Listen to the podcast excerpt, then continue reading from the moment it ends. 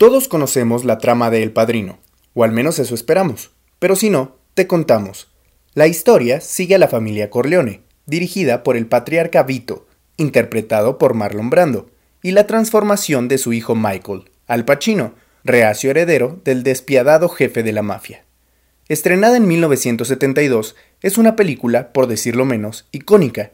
Es considerada una de las cintas más influyentes de la historia, es una constante en la lista de mejores películas de todos los tiempos, codeándose con filmes como Casa Blanca y Ciudadano Kane. Como fue la costumbre con las películas más emblemáticas de la época, El Padrino rompió con la industria en más de una manera. Es una entrada básica en cintas que irrumpieron en la industria en materia de producción, narrativa y dirección, redefiniendo el cine americano de décadas por venir. Empero, este legado no fue gratis, el Padrino nació no solo gracias a la visión de su director y su colaboración con el guionista y autor de la historia, sino por lo que sucedió en la producción.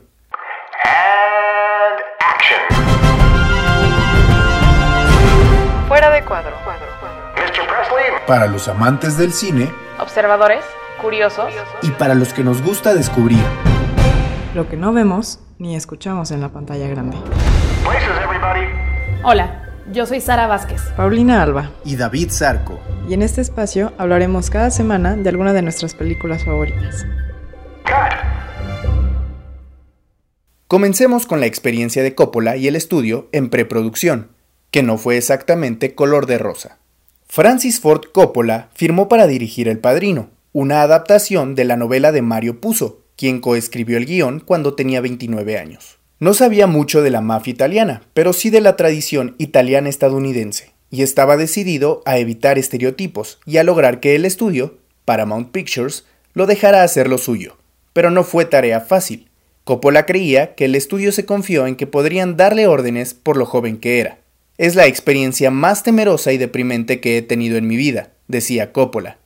No tenía poder, pero sí opiniones reales de cómo se debería hacer.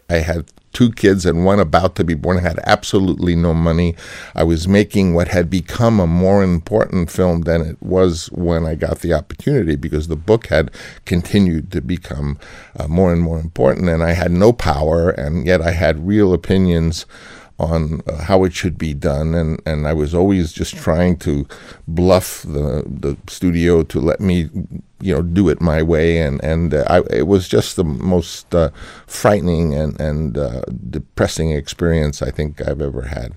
Francis tenía una visión sobre la época en la que se tenía que ambientar la película, los años 40. Sin embargo, los productores querían ambientarla en los 70 por razones técnicas, el ubicarla en la época actual evitaba tener que gastar dinero en autos, vestuarios y otras herramientas para lograr un ambiente de tres décadas antes. So if you make a movie during the contemporary period that the movie's being made, you don't have to have special cars, you don't have to have special costumes, you don't have to spend all of that money uh, trying to create a period. Esto se complicó aún más con el modesto presupuesto inicial, 2.5 millones de dólares, un tercio del presupuesto final. 38 millones de dólares ajustados a la inflación. Y no solo eso, el mismísimo presidente de Paramount le dijo con voz propia que no podía elegir a Marlon Brando para el rol principal. En ese momento, Coppola defendió su trabajo y su película y le contestó, ¿entonces qué? ¿Cómo puedo ser un verdadero director si no tengo voz para elegir al elenco? Y fue hasta este momento cuando el estudio empezó a acceder, con condiciones, pero a acceder a su visión, lo dejaron hacer un screen test con Brando con la condición de que lo hiciera gratis, y Coppola les dio la vuelta. Aceptó la condición para luego poder demostrarle a los productores que Brando era el actor perfecto para el rol, independientemente de que fuera complicado trabajar con él. Tan solo imaginemos, ¿qué hubiera pasado con esta película si Coppola se hubiera dejado llevar por las expectativas, prejuicios y limitaciones del estudio? El mismo Coppola piensa que, de haber querido producir El Padrino el día de hoy, los estudios se hubieran negado porque no es una película con potencial de franquicia como un filme de Marvel. Pero esa es una discusión para otro día. Por lo pronto, regresemos a la década de los 70 y sigamos revisando cómo Coppola marcó el cine de ese tiempo en un rubro más. El estilo de Coppola, fuera de serie. Coppola no solo defendió la ambientación en los 40 con uñas y dientes por fidelidad a la novela, Uno de los logros más importantes que tuvo como director de El Padrino fue su sentido de estilo en un tiempo donde este mismo se sentía superfluo o redundante. La película tiene una consistencia de tono que solo se enfatiza con la tensión pausada que se logró gracias a un balance entre la moderación en actuación y el poder de los cineastas en su técnica. Coppola mismo le llamaba a su estilo un enfoque sin trucos. Para él, esto era una cámara estable, un ritmo lento, una imagen donde el espectador puede apreciar lo que sucede más allá del primer plano. Pero hablemos de lo que pasó fuera de cuadro. La iluminación de la película y tomas largas, que acumularon un running time de 2 horas 50 minutos, fueron otro problema que se acumuló entre Paramount y Coppola. Gordon Willis, el cinematógrafo de la película, es considerado por muchos el verdadero autor, pues sus efectos de iluminación atenuada fueron vitales para formar el estilo. Su estilo favorecía a la simetría y belleza sobre función y estilo cinematográfico. Este estilo influiría a cientos durante las siguientes décadas, pero, una vez más, al estudio no le gustaba. La película grababa en Nueva York y Sicilia, pero las malas lenguas en Los Ángeles le decían a los productores que las tomas eran demasiado oscuras y que no se veía nada. Por otro lado, Coppola peleó con el estudio por la duración, teniendo que editarla de tres horas a poco más de dos. Y fue ahí donde se topó con la vuelta en U más grande del proceso.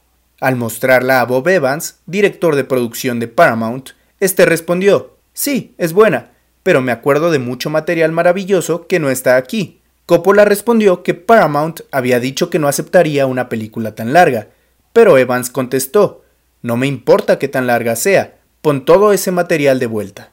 La fe de ese productor que actuó en contra del presidente de Paramount, fue un parteaguas para el estudio y para Hollywood, pues no solo fue un caso único en el que dijeron, sí, hazla más larga, sino que además les dieron una fecha de estreno en Navidad.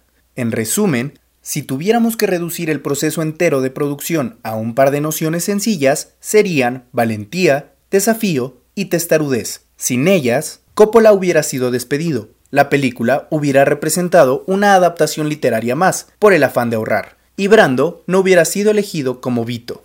Y bueno, esto fue tan solo una probadita del mundo de Coppola y la primera entrega de El Padrino. Podríamos hacer de este podcast un audiolibro si siguiéramos platicando sobre el proceso creativo de este clásico. Si quieres saber más y ver detrás del velo de El Padrino, te recomendamos muchísimo el libro The Godfather Notebook, publicado por el mismísimo Coppola donde podrás encontrar más detalles, anotaciones de su puño y letra y desgloses de la película escena por escena. Coppola, durante la producción, le llamaba a este libro su Biblia. Gracias por escuchar este episodio de Fuera de Cuadro.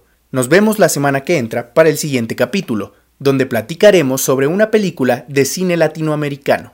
Les deseamos lo mejor y sobre todo que puedan ver muchísimo cine. Hasta la próxima.